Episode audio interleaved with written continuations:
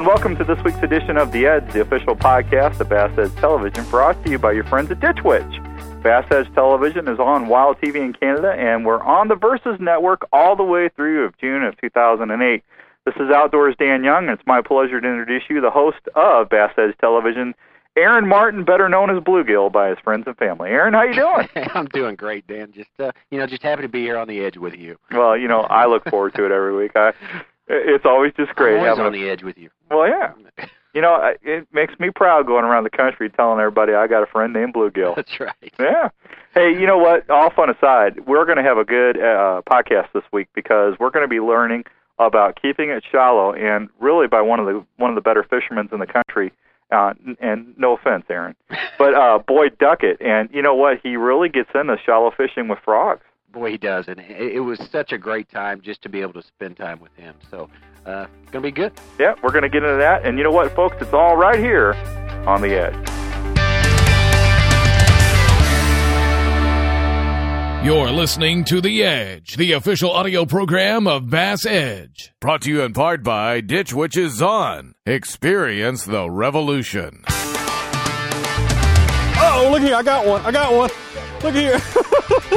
I mean, he whacked that football jig. The blades will dictate a lot of times the speed of the retrieve or the depth of that bait. Oh, good fish. Good fish. Did you see him come off that log? Whoa, look at that son of gun, man. That's awesome. You know, you've got to just stay active. Fishing is not easy. Oh, man, that's a toad. This is unbelievable. It's the new year, and Bass Edge is rapidly becoming a really good favorite around the Midwest. I'm hearing a lot of people, Aaron, talk about the TV show, and they're really geared up about season number two. And you guys have got to be a little bit excited about that. Well, we're very excited, you know, and it's not um, it's not just the TV show, Dan. You know, it's it's all the things the the website there bassedge.com. You know, having the audio program through the podcast here, but it's just a lot of fun, and there's a lot of great people that's involved with it, and and that's one of the things that I think you'll see uh, as the season goes on is is the amount of people that's involved in making Bass Edge, you know, really what it is. So uh, yeah, very very exciting. Hard to believe though that we're quickly approaching uh, the end of January. It goes quick, and Man, it does. It does go quick. Hey, and uh, as we said in the opening, Boyd Duckett's going to talk to us about frogs this week. And you know, I honestly, I didn't start using a frog until about five, six years ago. I kind of laughed at them when I used to see them in the tackle store, going, "Yeah, right." But you know what? Under the right conditions, those things are deadly. Boy, they are, and you know the neat thing is you you have those two different types of frogs. Uh, one is going to be kind of the hollow body, the traditional frog that has the hook uh, buried in the body. Uh, it's hollow, and I kind of you know there's a lot of different ones. Spro makes some. You know, there's called the Kermit. It's, it, normally they have those rubber strands that's hanging off the back, but really what we concentrated on at Eufaula was showing uh, the traditional toad, and and that is is more or less a soft plastic. You know, you put that big five six dot uh, frog hook in those and run it across the the top of the water, and, and it makes that just that erratic action. Fish it almost like a buzzbait. Yeah. And then you know what? Spinner baits. Either you love them or you hate them. But I love them. I, I think it's one of the most versatile baits out there. Anybody can use it, no matter what kind of technique you want to throw. A spinner bait's going to work, and uh, we're going to learn a little bit more about that with Doctor Who. Uh, actually, with uh, James Niggemeyer. Oh, it's not. You know, it's not Doctor J, is it? No, actually, it's James Niggemeyer. But you know what? He's also speaking of Dr. J. Now wait a minute. What? He could be Doctor J. He could be Dr. James J. that starts with a J. Yeah, he does start with a J. He could be the doctor of spinnerbaits. Well, he, actually, he is. He's, a, and that's one of the reasons why he's talking about them because, as you well know, you know I love spinner baits, and James, uh, that's also one of his go-to baits. And I thought he did just, you know, a great job on the show. So I'm looking forward to hearing what he has to say, being able to go a little bit more into detail as far as blades, head size, the colors, and which applications that uh, you know that you should throw each of the, each of the styles of bait in. Yeah, and since we did talk about Dr. J, it would be amiss if we didn't say that Dr. J is going to help us out. He's going to actually show us how to fish our way out of slumps this week. That's right. So it's going to be pretty cool. All right, folks, I tell you what, we need to get going, so we're going to run to a break. We'll be right back on this week's Edge. You've got the truck. You've got the toys. Now it's time to get the hitch that gives you more time to play with both. It's the Tow and Stow Receiver Hitch by B&W. You want options? Select the ball size, adjust the height to level the trailer, or stow it out of the way in just seconds. It's 10,000 towing pounds worth of durability, convenience, and the latest technology that has made B&W famous. The Tow and Stow Receiver Hitch by B&W. Call 1-866-BEST-HITCH. Welcome back to The Edge, the official podcast of Bass Edge. All right, we are back on the edge, and joining us this week is the 2007 Bassmaster Classic champion Boyd Duckett. Boyd, how you doing? I'm doing good, Aaron. Uh, how you been? Uh, it's been it's been great. I'm I'm anxious to get back out. You know, one of the things that uh, about the first of the year coming is you know that it's that much closer to the spawn. Yep. So- Get the spring, and we'll start catching fish again. It won't be so doggone cold. That's right. So I understand that uh, you've got a new uh, wrap and everything is underway. And look, Well, looking sure good. do. You know, been working during uh, during the off season, if there is such. Uh, we do a lot of sports shows and spend a lot of time uh, traveling, getting uh, time in for our sponsors, getting a chance to see some of our fan base.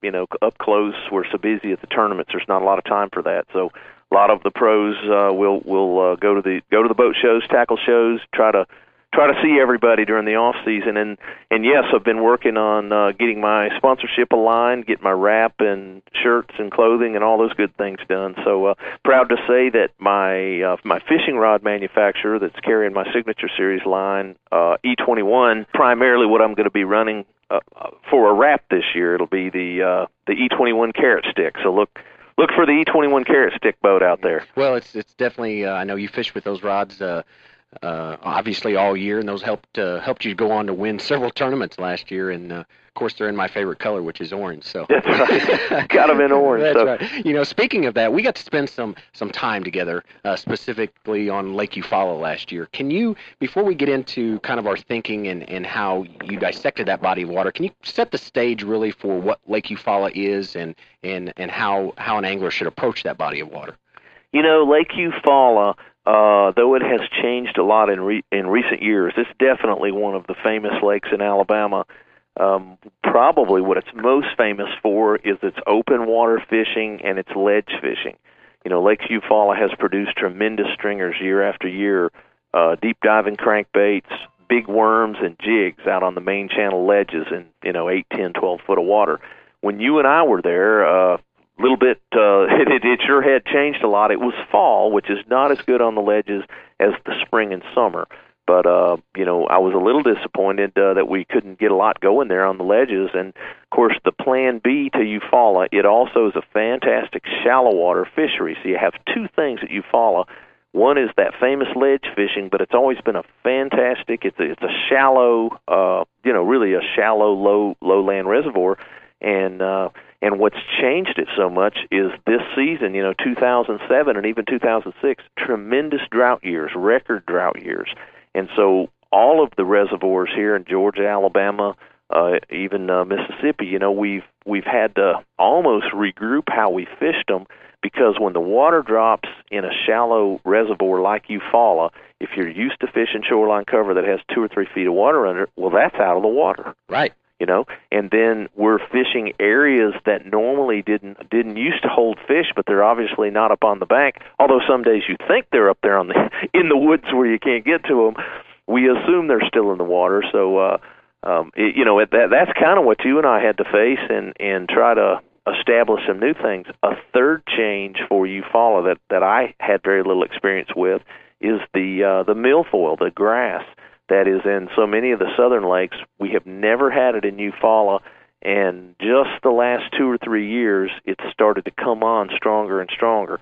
And you know that's just a bass magnet that that uh, milfoil is, and apparently that has changed Eufaula also. That was one of the things that that the viewers will get to watch us struggle with is trying to trying to figure out how to fish that uh that milfoil and and uh, that takes a lot of time to go out and find those better places. So you know, it's a lot of fun. I mean, one thing about bass fishing, regardless, we all want to go out and have the big days, but the re- the thrill of bass fishing is the hunt. That's right. You know, it's all about finding them. Some days you find a lot, some days you find a little, but the the biggest joy for me is in the process of trying to figure the fish out. To me, that is the value of the day and the enjoyment of bass fishing. So, you know, we still had that. Well, and and the other thing that you know there there was another element there. Uh, there was a pretty pretty major weather system that had came through. You know, Yeah. right before that. yeah, now that you mention that, it's, it's been a couple of months, but you're right. Uh, actually, the uh, the the fish were were biting better. We had about three or four days of rain, which was very unusual. It was such a dry year, and that, that's some of the very few cloudy days we had all fall. And it rained about three or four days. Didn't get much precipitation, but it stayed cloudy and drizzly. And uh, and the fish actually the bite was pretty good until the clouds went out. It was the post front bluebird day. You know, every bass fisherman has has had to face that, and that's what you and I had. So, uh, you know, when that happens, you you just uh, you you tighten up you do the best you can try to try to maximize the the better fish areas you and I ended up uh keying in on those lily pad fields though they had very little water there were still some good fish left in them and um you know, we caught some of them and we we missed some of them. Sure, and you know, I I specifically remember because one of the things is, you know, every day that you go out is not necessarily going to be the textbook perfect day. So those conditions, chances are, at some time in your fishing career, you will be faced with whether it be a post front, you'll probably be have those one of those perfect days. But bottom line is you have to be able to adjust, and and that's what I gained from you was that you you really had kind of a pre-plan put together of of the areas, different things that we would try. Can you walk us through a little bit, you know, concerning the spinnerbait, maybe running up the river, and, and just trying to establish that pattern? Yeah, if uh, you know, if you remember when we originally talked about the show, and that's one of the things I really like about the Bass Edge television show is people get to see the reality of bass fishing. You know, we're we're not in these private lakes where you catch them every cast because you know everybody doesn't have access to that. But you know, it's reality TV when we're out here struggling. You know, we're supposed to know what we're doing, Aaron, but uh, and we do. But it's it's uh, it's just a process of elimination. But but originally we looked, uh, we checked the ledges, we looked for the open water bite. It was just really almost non-existent. Um, the Eufaula is kind of broke into uh, to three areas of the lake. You have the mid lake, which has a lot of shallow backwater, a lot of lily pad fields, that type of thing. Um, you have the lower lake, which is almost all ledge fishing and open water. We eliminated that. Couldn't get any bites there, so it didn't take long to eliminate that. We tried to fish that mid area, uh, which is traditionally pretty good in the fall. And then you and I ended up running up the river, um, you know, chasing some of those grass fish. You know, that was uh, you know that seemed to be the pattern that worked the best for us.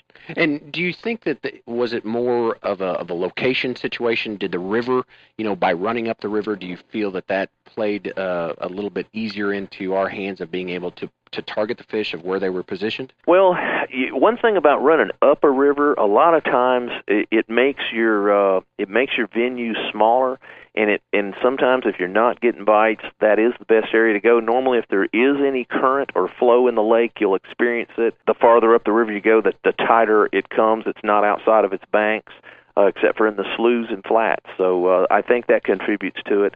And uh, more than anything, it, what you and I were looking for was a change in environment. You know, if you're not catching them doing what what you're doing or doing what you, what they're supposed to be doing, you know, don't be afraid to change that environment. Um, you know, it's better than giving up. You know, I don't ever give up. I just keep looking. So, well, and I know that's one of the things that you brought up in past interviews, but you also brought up during the show was, you know, if if you don't think or if you don't have the confidence in what you're doing to whether it be if it's in a tournament situation to win the tournament or in your practice or just in your day of fishing, you don't mind leaving what you're doing and totally abandoning that and trying to come up with something new never quit trying. I tell you, you know, you uh, you want to give it a fair chance, but I think a lot of guys are unsuccessful on the bad days, especially. Those are the days that that separate the fishermen, and uh, and those are the days that you need to work the hardest and keep and stay very open minded.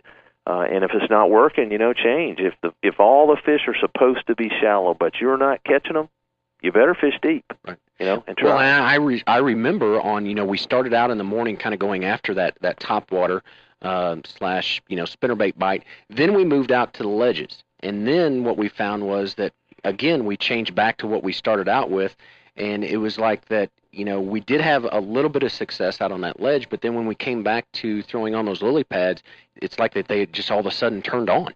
Yeah, well, you know that just that turned out to be the deal, and it took some hours to figure that out. But uh, we didn't waste our day. We went back to the highest percentage though the bite wasn't as good as we wanted it to be, that that was the highest percentage area for that given day, and I try to keep myself in those high percentage areas.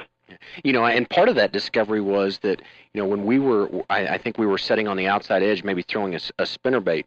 You heard some noise that was taking place, and, and and we actually saw some fish busting back in the pads, and and that's really what triggered us to to really move in what I would consider ultra shallow.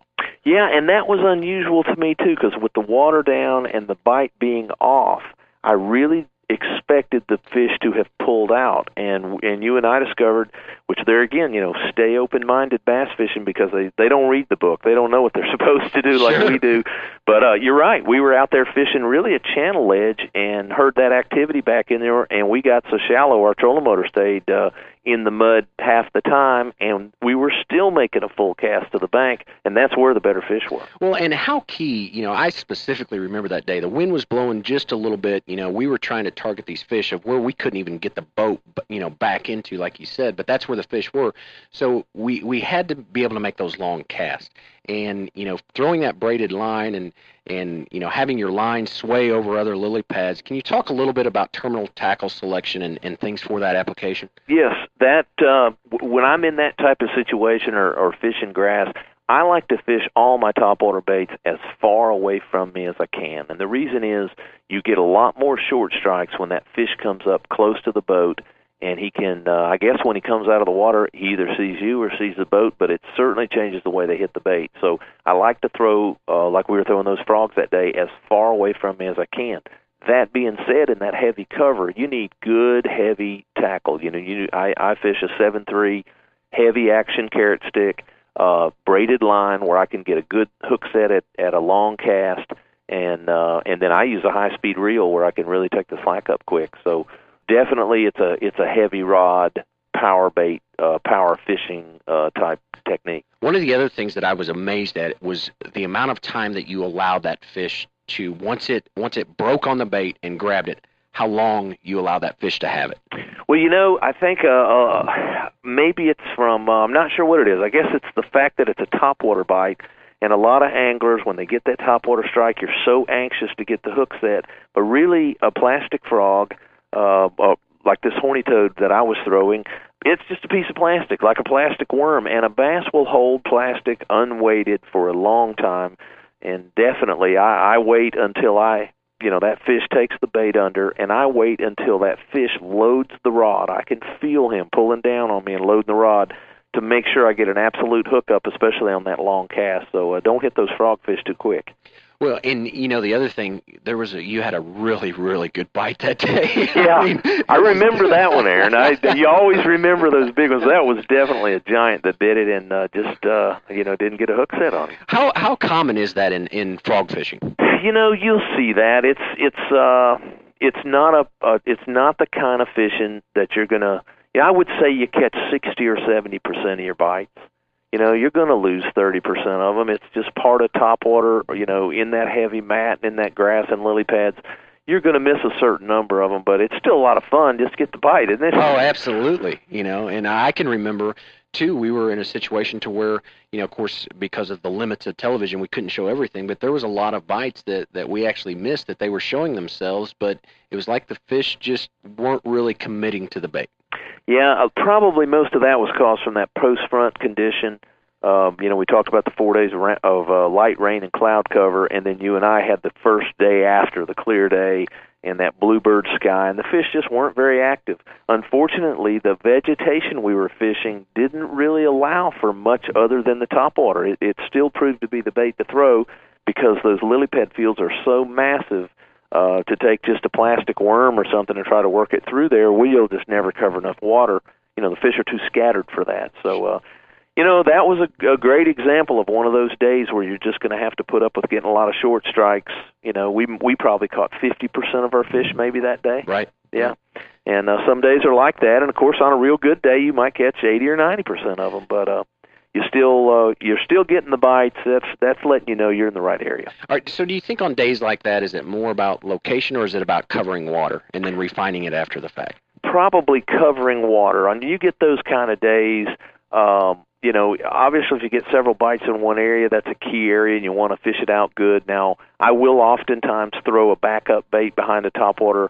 We did some of that. Throw a, a Senko or a plastic worm or something in there.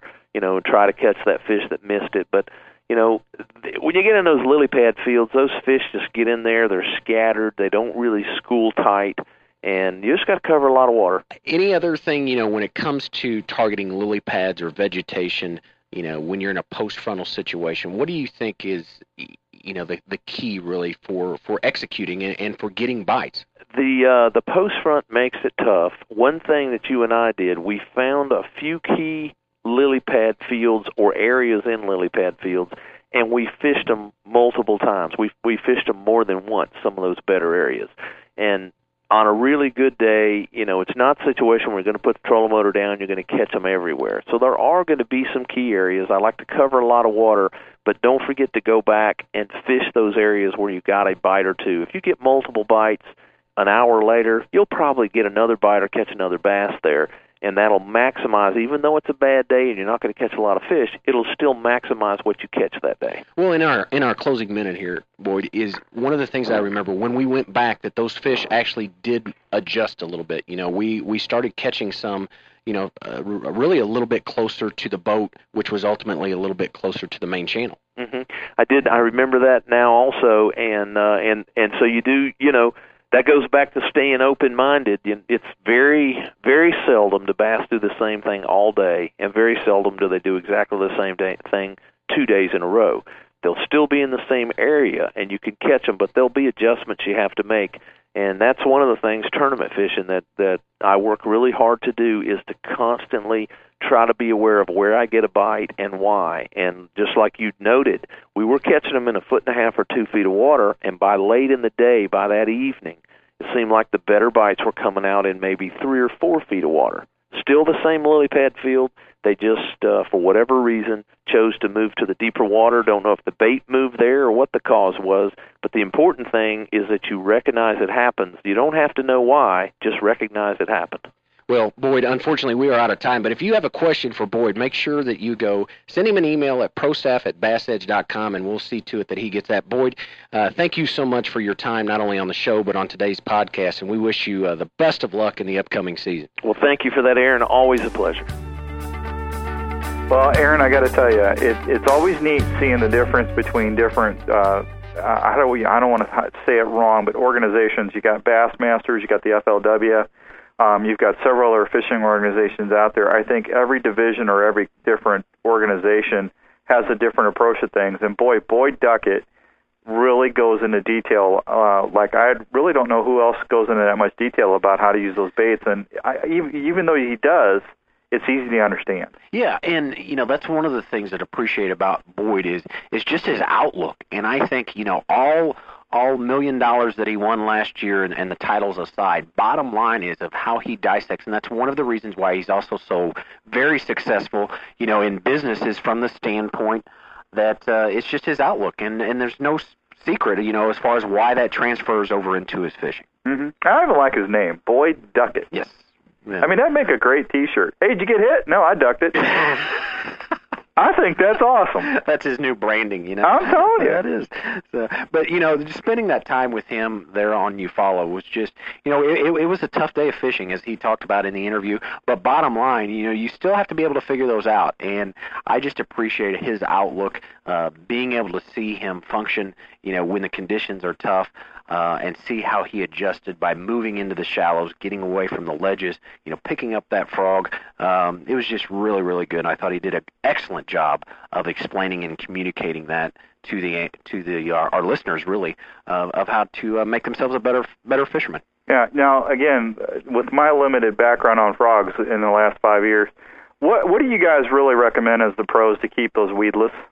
Do you use this? Do you use the little wire guards, or what do you guys actually? Well, do? the I really like the the hook. Um, a lot of them come in the package with the frogs, and uh-huh. it's a, a hook that has a little spring on it that you can screw it into the head of the frog, and it's a big, you know, six aught, big wide gap. It has a little bit of a of an odd bend up at the up at the top where it actually screws into the head, and that allows you to uh, basically hook that into the body of the frog, which remember, it's normally most the majority of those frogs that uh, we were referring to, those are soft plastic and, and they're not uh, necessarily hollow inside, but you just skin hook that, rig that like just like you would any other Texas bait. Mm-hmm. And by doing that, you know, when you make that cast, that that frog just comes uh, really skimming across the top of the water. That hook point is buried in the body.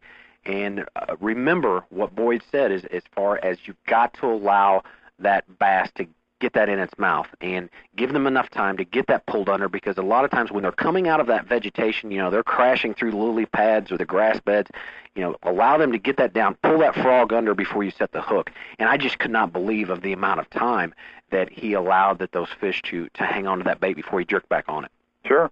Now, braided line or monofilament? Braided line. Braided. I was yes, going to say. Yeah, definitely. And, and matter of fact, during the show, uh, we did kind of a test. Um, I, I picked up some monofilament.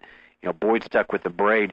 But it's not that the braided line will break or anything, or I'm sorry, the monofilament, you know, will break. It just comes to the standpoint that a there's no stretch. So when fishing that frog, you know, a lot of times, as you, you could tell from the show, we were making really, really long casts as far as what we could get cast because we couldn't get the boat in any closer because the water water was so shallow. Right. Um, so you know, you can imagine having 50 yards you know 40 to 50 yards of line that's out there. Well that mono has a lot of stretch so that's one thing. It has too much stretch you stretch you can't drive the hook through the mouth. Secondly is that it doesn't cut through the vegetation like braid does so just a couple of hints there to keep in mind when throwing those frogs. Well i was kind of thinking the braided would be the way to go. Well that was a good segment. And boyd mr duckett sir you have my my hats off to you because that was a neat segment. You know, I, I think it'll be very very unique to see how he comes off of a year like he had uh, really in 2007 and puts himself in a position in 2008. I, I think you're going to see a lot out of him. I think you will too. Folks, we need to take another short break, and when we come back, we're going to be back with the Inside Edge right here on The Edge.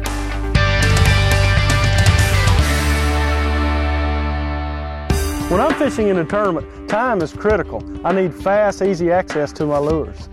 My Cook's go-to tackle system keeps my bait organized, tangle-free, and within easy reach. It installs in minutes under any deck lid, maximizing the storage space in my boat.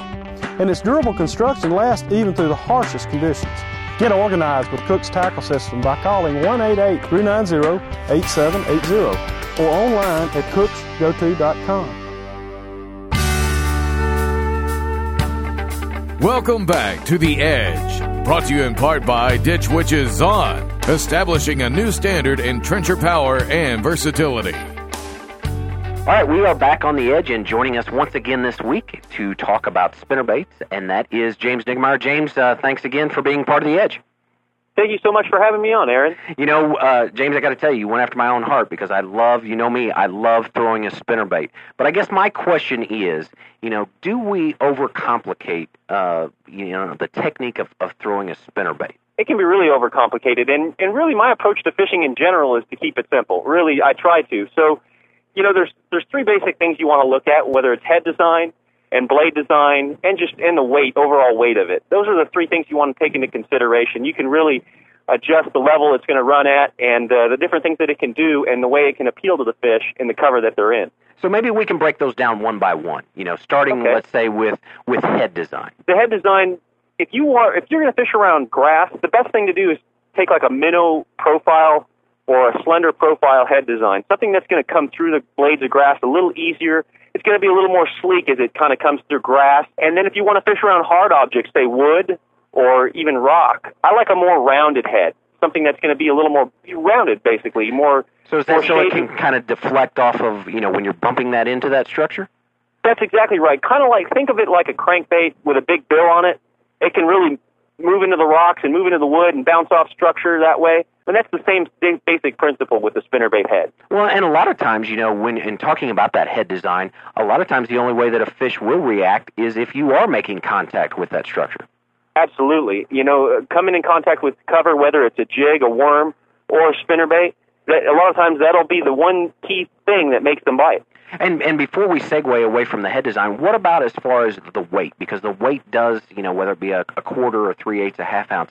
What are some of the things that you use there on selecting what weight of spinnerbait to throw? Wait, the weight and and the blade design and the blade type or size are going to kind of play with each other. You know, if you're going to throw a big half ounce weight half ounce weight spinnerbait, then you're going to probably want to yeah, a bigger size blade to kind of keep it high in the water column. And and the same thing goes with like a quarter ounce. You're going to use a little bit smaller uh, blade, like say a two or a three number three willow leaf, to keep the quarter ounce high in the water column as as well. And and so you can kind of play the two different components of the spinnerbait off of each other. And and it's important to take consideration in in how fast you want to move a spinnerbait. A willow leaf is what you want. If you want to slow it down, a Colorado. And if you want something in between, an Indiana is definitely the best choice. Okay. And also, as as part of that, you know, the speed uh, comes into the vibration. You know, of of the the amount of vibration that those different types of blades are putting off. How much does that play a role? Uh, you know, it's it's also a very important role. You know, speed and depth are are two of the biggest things in trying to figure out exactly where those fish are if you're going to fish a bait that you want to move a little faster, that, that willow leaf is definitely the choice. And if you want something that you're going to slow down, kind of slow roll or move it around cover a little slower, that Colorado or Indiana will get it deeper in the water column as, as you slow it down. And so, um, if you're just going to, if you want to just slow your retrieve, a willow leaf will, will ha- actually fall faster than a Colorado. And so those are, those are things you want to take into consideration. You want a, uh, a slower fall? Do you want a faster presentation? You definitely want to play with different blade designs and weights of spinnerbait heads to kind of find out exactly what those fish want. What's going to tr- trigger them to bite? So is that based more on on the aggressiveness of the fish, as far as what is it based on water? You know, water clarity. Uh, can you give us maybe a pointer or two on on maybe a, a general all-purpose you know situation? Definitely, it, it, water clarity is a big key. You know, those fish are such sight feeders, and when they can see it from a distance, they're gonna it kind of opens up the range in which they'll how far they'll move to go get a bait. And so, you know, willow leaf, moving it a little bit faster, you can get away with a, a little bit faster presentation, even in clear water where they may not be as aggressive, but they can see further. So when you're fishing in dirtier water, you might want to slow it down and use something with a lot more vibration, like a big Colorado or an Indiana, to get them to kind of feel that bait as it comes through the water when they can't see it as well. So yeah, definitely slowing it down, speeding it up. Those are things you're going to want to play with in order to, really get them to speak to you and really tell you what they want. Okay. And in our last closing minute, what about skirt color? Skirt color, I try to keep pretty simple as well. Chartreuse and white and white are your basics around stain to to uh, to heavily stained water or even muddy water. I'd use a solid chartreuse. And then when you're fishing some clear waters, like on Table Rock or or some of those highland reservoirs, you know, those translucent skirts, metal flake colored with not not a whole lot of pigment to them. Those are the colors that I'd I'd really play with and and try to match the hatch kind of. If you you notice the bait fish are kind of a blue or a green, if you kind of look at if you happen to see a shad, you can definitely match the hatch with those those uh, lighter colored skirts or, or translucents.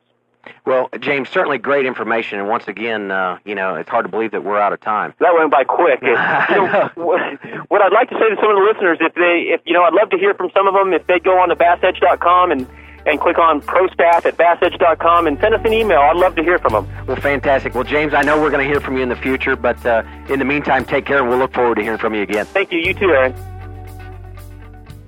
Give any type of boat the edge with MegaWare Keel Guard. It's simple to install, and we can now beach our boat anywhere. If you own a boat, you need one of these. MegaWare Keel Guard protects the keel of your boat from sand abrasion, from underwater obstructions, even concrete boat ramps. Kit started under $140, and best yet, it's guaranteed to keep on protecting for life.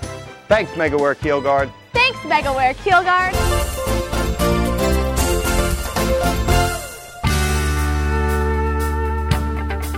Welcome back to The Edge. Well, that was a pretty good inside edge. And, you know, I want to ask you something. You know, Colorado versus an Indiana. Mm-hmm. Um, why do you, to me, I like using the bigger blades because it just displaces more water versus more, you get better vibration. Why do people mix and match? Well, a lot of it has to do with just um, what you want the bait to do. You know, a Colorado blade, an Indiana really is, it, remember, is a hybrid uh, like James said, a cross between the willow leaf and the Colorado. Colorado traditionally is going to put off more vibration. Um, the bait is going to more than likely stay up higher depending upon the actual weight. But if you're looking at sheer blade size, it's going to stay up a little bit higher uh, in the water column because it's putting off more vibration. You can reel it slower. Whereas a willow leaf uh, doesn't put off as much vibration, but it's it's a spinner bait that you can work faster. So mm-hmm. you know a lot of times with the fish are lethargic, and uh, don't want quite a, a, a, as much of a rapid moving bait, you know, that Colorado, or if you're in stained water where you really want that big thumping, uh, where the bait or, or the, I should say, the fish are depending on more upon sound and vibration to locate the bait. Um, you know, that's going to be the, the applications that you want to go with. Yeah, I need to take a step back. I think I just actually, I had them backwards, didn't I? I said the Indiana is going to displace more water. The Colorado actually does. That's correct. Okay. That's right. You know what? I can't keep them straight sometimes. Well, uh, that that's the you know there are a lot of them out there now. Then you throw the hybrids and everything else into it, but you know always keep in mind that uh, really you you have to go back to what you're confident in, and if that is a willow leaf or a Colorado, or you know throwing the Indiana blade in there in between them, um, just bottom line, pick one up, get used to it, know what it does, understand it, and then you can start building your skill set from there. There you go. Hey, folks. Usually on the on the podcast we were doing product giveaways and stuff. Now that has all moved to the website, and uh, we're going to have a newsletter going out, and there's also places on the website for you to sign up. But we want you to still send in your listener email questions, and we want you to simply do this: go to prostaff at bassedge.com. That's prostaff at bassedge.com and everything will be answered on the web. And sometimes we will still answer them here. It depends on what kind of mood Aaron's in. No, actually, it's just your questions I won't answer here. okay, fine. I'll just get Boyd back Oh, on. right. I like talking to him better anyway. So is But- that a hyperlink? Uh, isn't it? Hyper, hyper, pro staff at go. bassedge dot com. Or you can just go to the regular website, which is bassedge.com, and it's all information all right there. Hey, uh, next week on Bass Edge TV, I know that I'll really enjoy this because I love smallmouth fishing, and they're going to be uh, Sean is going to be teaching us about offshore smallies, and that had to been pretty neat. Oh, it was it was fantastic. You know, going a just the sheer size of Lake Erie is is, is unreal. But those smallmouth, I mean, we really had a challenge of uh, while filming because they just fight. They never gave up. You know, they were fighting all the way to the boat. Here we're throwing six pound, six and eight pound test line, and you know, just to to feel that and to experience that, I can promise you, it's it's going to be a, a lot of fun to watch. Yeah, you know, and I don't know how you feel about this, but I know you and I hail almost from the same area. And growing up, I spent a lot of time on the Burbus and the Merrimack rivers, and you know, tremendous smallmouth fisheries. Absolutely. And, You know, and, you know, and- it's amazing the the size that you can take a you know an eight or a ten inch smallmouth and just the sheer force that those fish have. You know, especially if you get down to light tackle. Yes. It's just a lot of fun. Hey, uh, and if you miss Bass Edge TV, don't forget, just check us out on the edge because Sean is also going to walk us through how to fish large bodies of water for good bass action, right? Yep. All right. Well, that's going to wrap it up for this week. I want to thank our fine folks at Ditch Witch for helping us out. And as always, we'll be right back next week right here on the edge. Bass Edge would like to thank the following sponsors who make the Edge audio program possible. Ditch Witch, Mother's Waxes and Polishes, B&W Trailer Hitches, MegaWare Keel Guard, Cook's Tackle Management Systems, Ardent Rule the Water, Legend Boats, O'Reilly Auto Parts, Superstart Batteries, and the Clarks Hill Partnership of Georgia. For more information on Bass Edge, including our television show, training materials, e newsletter, and podcast, please visit www.bassedge.com. Be sure to join us next week on The Edge.